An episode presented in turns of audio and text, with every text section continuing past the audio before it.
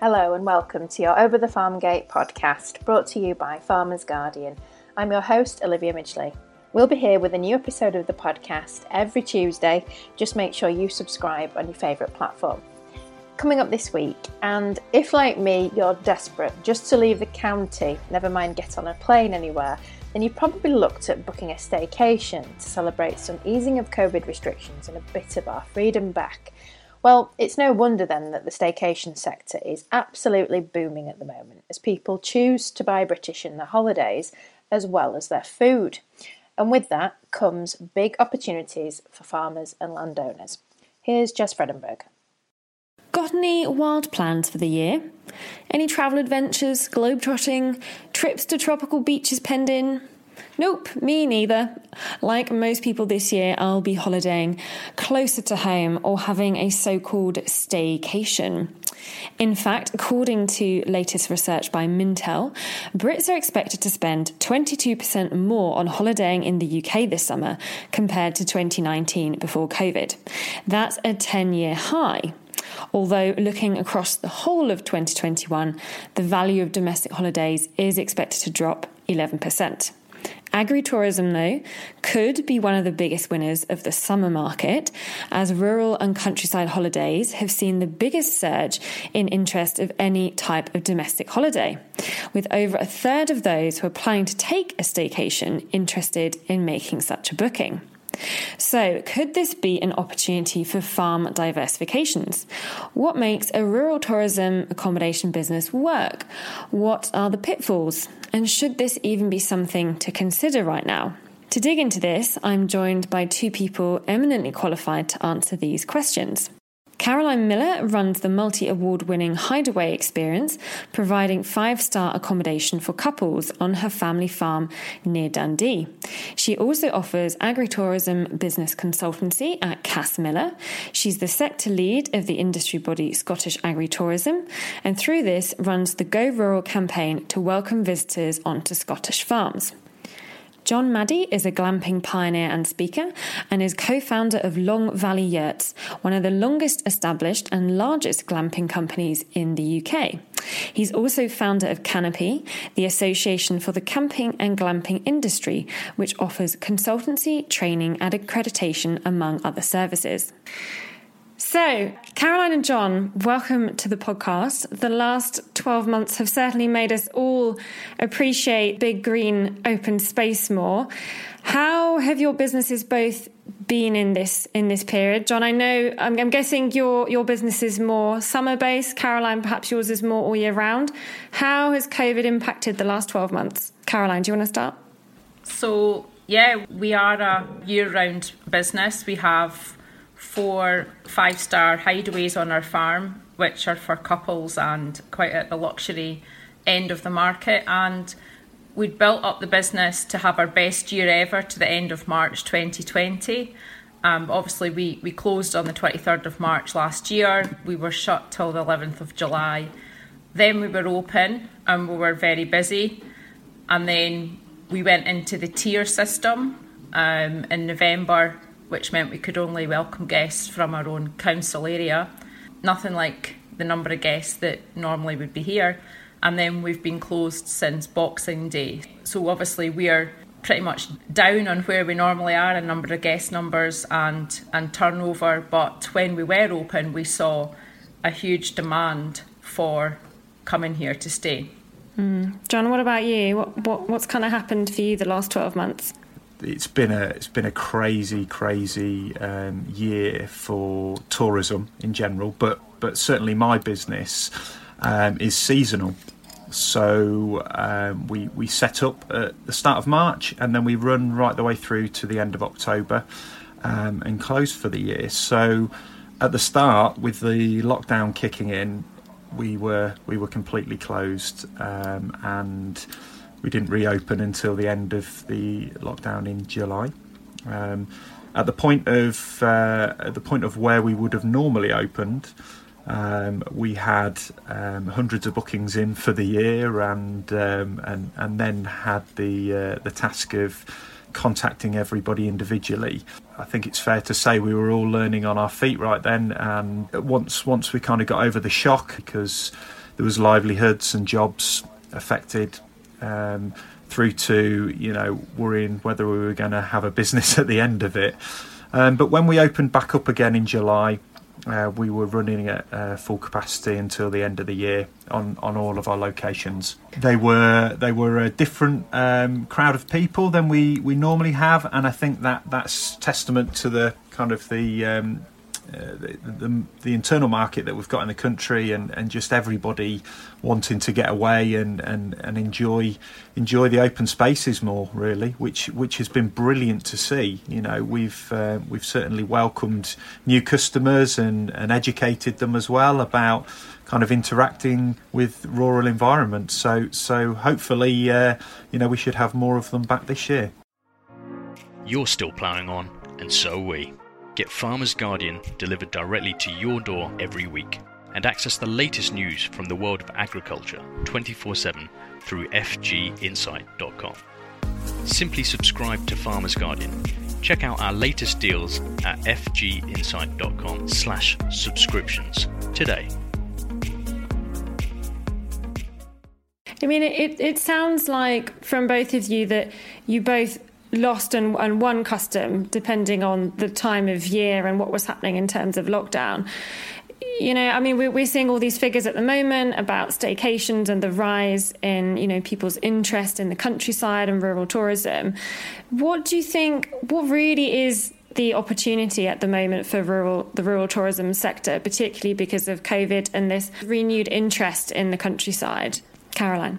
Yeah, I think as John was saying that COVID has presented an opportunity in that perhaps a section of the domestic population who didn't normally holiday or short break in the countryside um, did obviously then try and book a, a short break or a holiday in 2020 and will be looking to do so in 2021.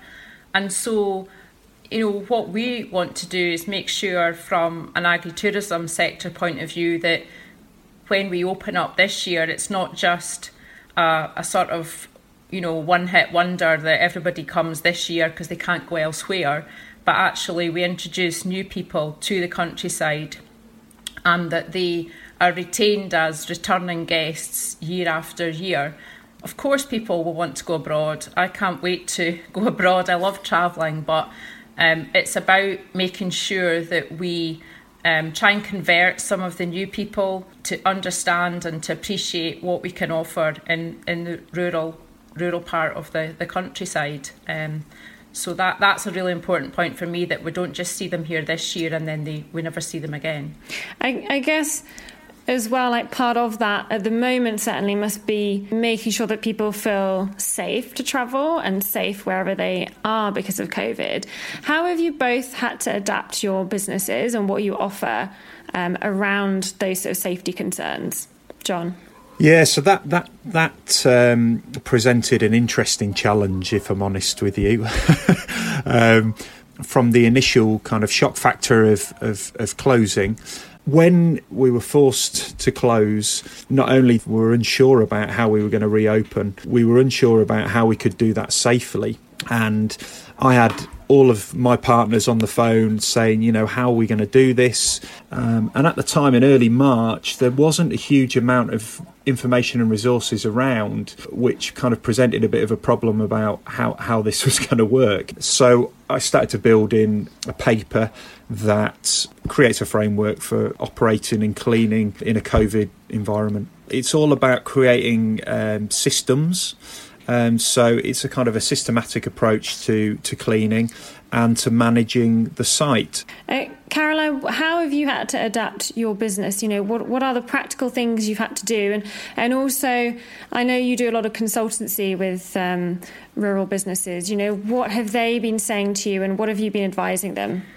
So we we're quite fortunate in that our properties are all at least 300 to 500 metres away from each other. We don't have people right next door to each other, and we only have one housekeeper in a property at a time. So we don't, we haven't had staff kind of working alongside each other. But what it has meant is that our cleaning times have doubled from two and a half hours per property to five hours per property, and things that we would normally schedule into a weekly or a fortnightly or a monthly deep clean are, are being done every time now. So absolutely everything is deep cleaned. So, for example, in the kitchen, if you have crockery that's already in the in the cupboards, normally you would check it thoroughly. It all goes through the dishwasher, eh, every single item, and the drawers all cleaned out and back in. We haven't had any guests who had any comment about feeling kind of unsafe or anything. In fact, we had lots and lots of positive responses that people felt very safe. They always value the cleanliness of the property, but the fact that they were on their own, there was no neighbours, we, we stopped welcoming people and showing them round the property. They phoned us when they arrive and we go and welcome them from three metres away. We've just adapted our service. Yes, it, it sounds like it's obviously critical to make people feel feel safe and of course being in a rural potentially isolated setting perhaps adds to that feeling of safety but also freedom at the moment. So there's definitely something there, isn't there, in terms of an asset that um, that farmers and other rural businesses have. I wondered, you know, how do you think rural tourism and rural accommodation has changed since you've both been in it? Caroline, I, I know that you used to used to help out on your parents' um, your parents' farm at their B and B. Is a simple B and B enough anymore? You know, what do people really expect now? I mean, since since the heyday of the farmhouse bed and breakfast, and still farmhouse bed and breakfasts are a, a great asset to, to rural tourism and agri-tourism. But I think in the 1970s that was perhaps a larger percentage of the kind of agri-tourism offering. And yeah, it was great growing up in a house with international guests and people from England coming to stay and their kids and they played out in the garden and you know accommodation wise things have just got so much more diverse and a, a real diverse and sophisticated offering so there's every type of accommodation on farms now from um, camping glamping luxury budget um, you know converted steadings through to um, on farm hotels is, is a new kind of underdeveloped part of the sector, but is something that is that there's there's in the pipeline. So it's not just about letting out two bedrooms in the farmhouse anymore. But I think the other thing is in self catering, they used to say that you used to put your old um, furniture from your house into the self catering and all your old stuff now you take your old stuff out of the self catering and put it in your house. So I think there has been a more professionalisation of the sector, and I think customers' expectations are always increasing. For most people, they are stepping up their game to meet customers' demands and customers' changing expectations. And I think there's that drive and innovation to always be kind of offering something slightly different and a realization that people are not necessarily coming because of your accommodation. They want to come because they're returning guests that and you recognise them and value them and welcome them. That service element is so important, but also the kind of whole vibe and look and feel of your farm. So the actual location, the views, the peace and quiet, that whole thing. So I think it's the whole offering to the consumer. Yeah, I, I have to agree with uh, Caroline on, on so many of them points. Actually, you know, I, uh, originally um, interaction with kind of the rural environment, it, it was all about staying in a B and B and uh, and having that farm experience.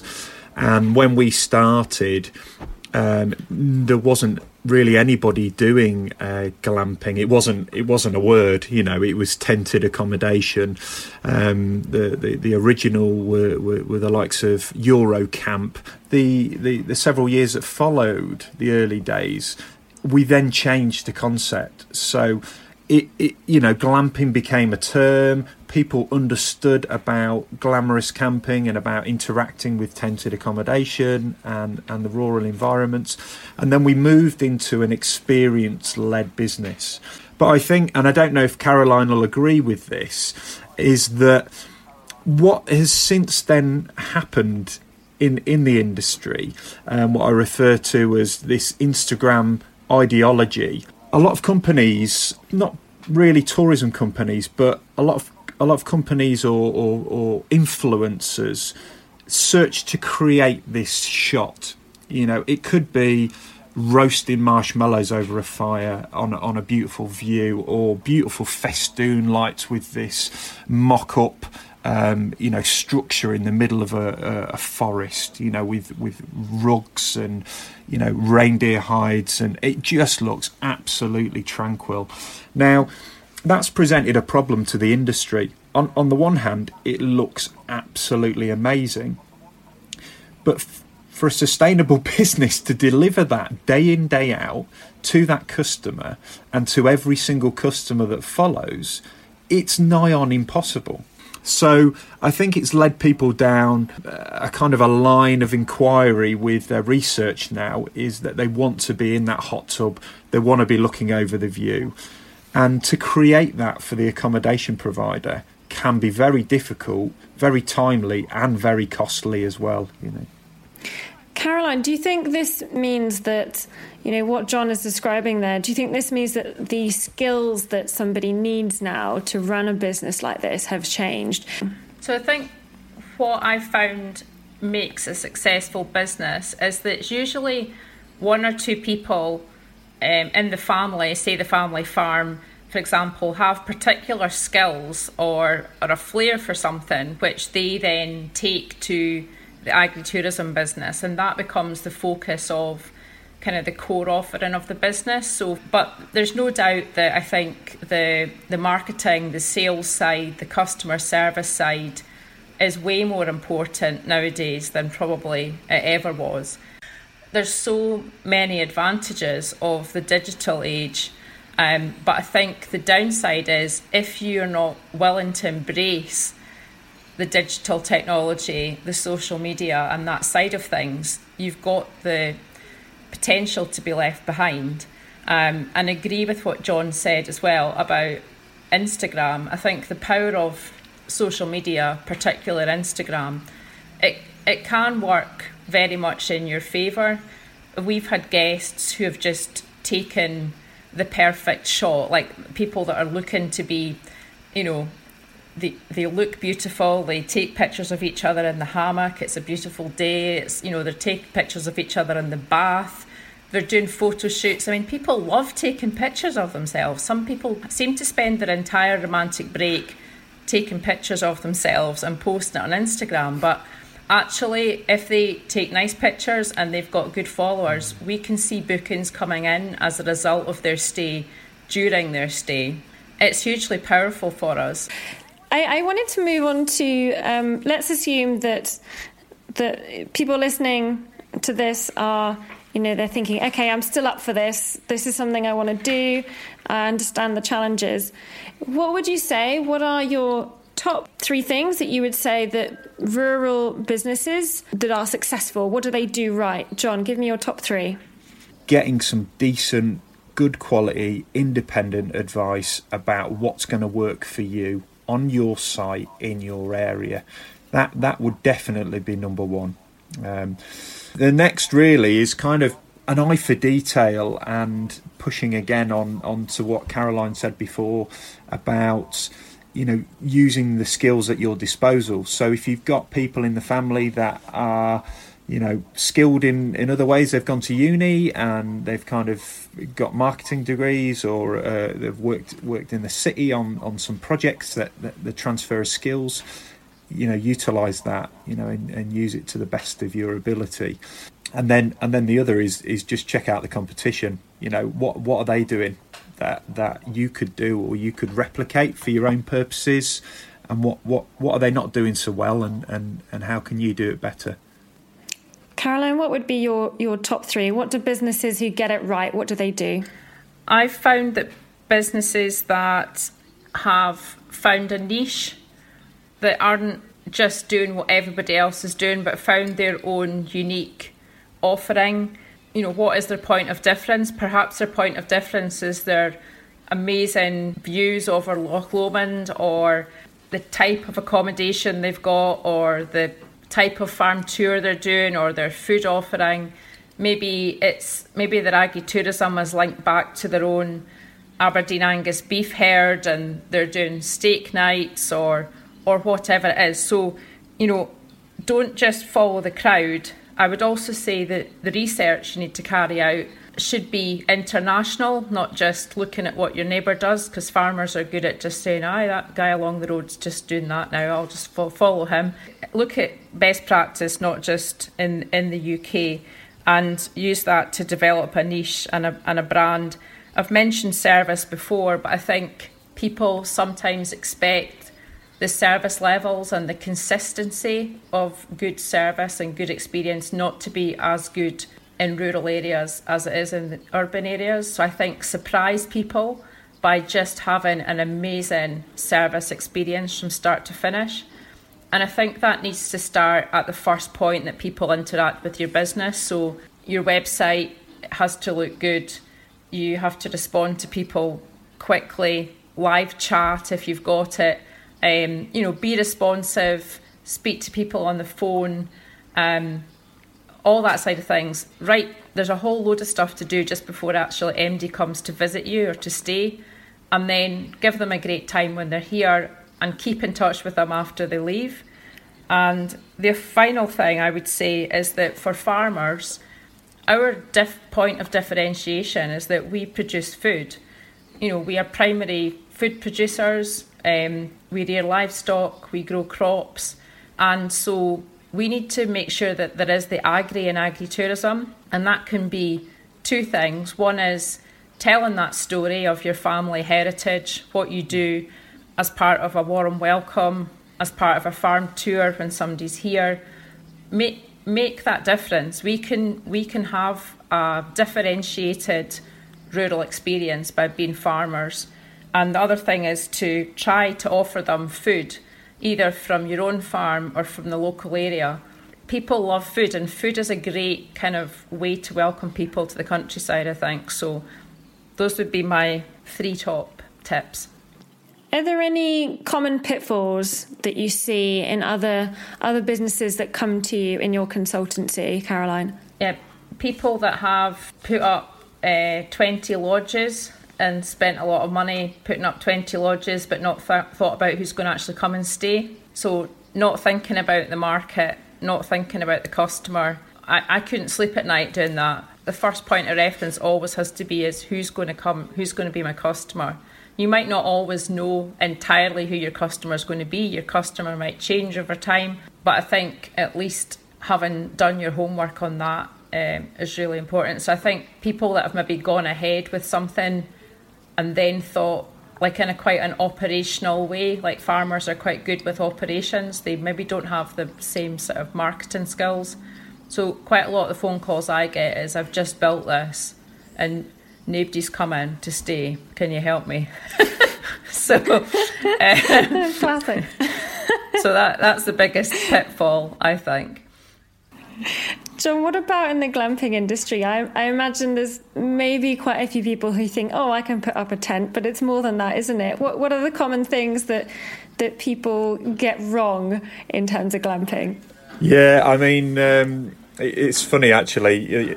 You, you are absolutely right, Caroline. You know, we, we, we see that in our side as well, and uh, I think people get too big too quickly. Um, and they, they, they kind of focus more on the product rather than rather than the service that they're offering or, or the or the, the offering in general. So, for an example, you know they may have been focusing on figures and you know making a quick book. Um, and so they want to throw in some cheap accommodation, some cheap tents and furnishings just to um, just to kind of ride the wave, as it were. And I and I and I think this will happen a lot this year. You know, I, I, I do see this happening. Um, and and I suppose what that does um, is is it's not just then about that particular person, that particular farm or campsite or, or landowner. It's it's what it does to the industry and what then are the expectations of people that are coming away and looking at these types of you know it, it, it lessens the it kind of dilutes the quality and the standards of, of what we're doing so that that that's that's a that's a big one. Um, offering too much and not delivering on it, having lots and lots of, uh, of things on offer, but but actually when somebody gets there, you know they, they have to go here, there, and everywhere, and it and and the rosy picture that was painted at the start was was just a nicely worded paragraph, and um, the reality is is somewhat different. And then now more than ever, people are expecting to see every single pound of what they've paid for being spent whilst they're there, and they feel like they've got good value for money. And when accommodation owners cut corners, um, and you you can see that as a, a customer, you know that that that's a huge pitfall. Mm. Yeah, so like like you both say, I think there's a lot to consider opening a, a, business like this, and it's definitely not a case of just, like you say, riding this wave at the moment of interest in in the countryside. There's a lot more thought that has to go into it for the longevity of and success of the business. Just quickly, in in one one line, both, what do you enjoy most about running a rural business like this, John? Um, the interaction, the interaction with everybody, and when I walk through the site, just the buzz you know, I can go on any of our locations on a Friday night, and there's just this buzz in the air of all of these families kind of disconnecting with with all of the stresses in life and kind of reconnecting with each other and and and learning how to how to to interact as as families and friends again you know. It's just brilliant. Yeah that sounds lovely. Caroline what about you? What do you love the most yeah, I would absolutely just concur with what John just said. So for me, it's all about it's all about the guests. We have about 40% of our guests come and stay every single year. We've got people that come and stay four times a year. That that's so lovely when people it becomes their special place. Um, we've we've seen people through marriage proposals, the honeymoon, uh, the escaping the children, the anniversaries, we see their whole life cycle of their time as a couple and they become good friends and that's that's the best part of running a business like this. Thanks to Jez and to Caroline and John. Some great hints and advice there. You can find more information on our website. Just head to fginsight.com. Well, that's it for this week. I hope you've been giving you a bit of inspiration there. Until next week, from us at FG, thank you for listening. We hope you stay safe and well. Goodbye for now.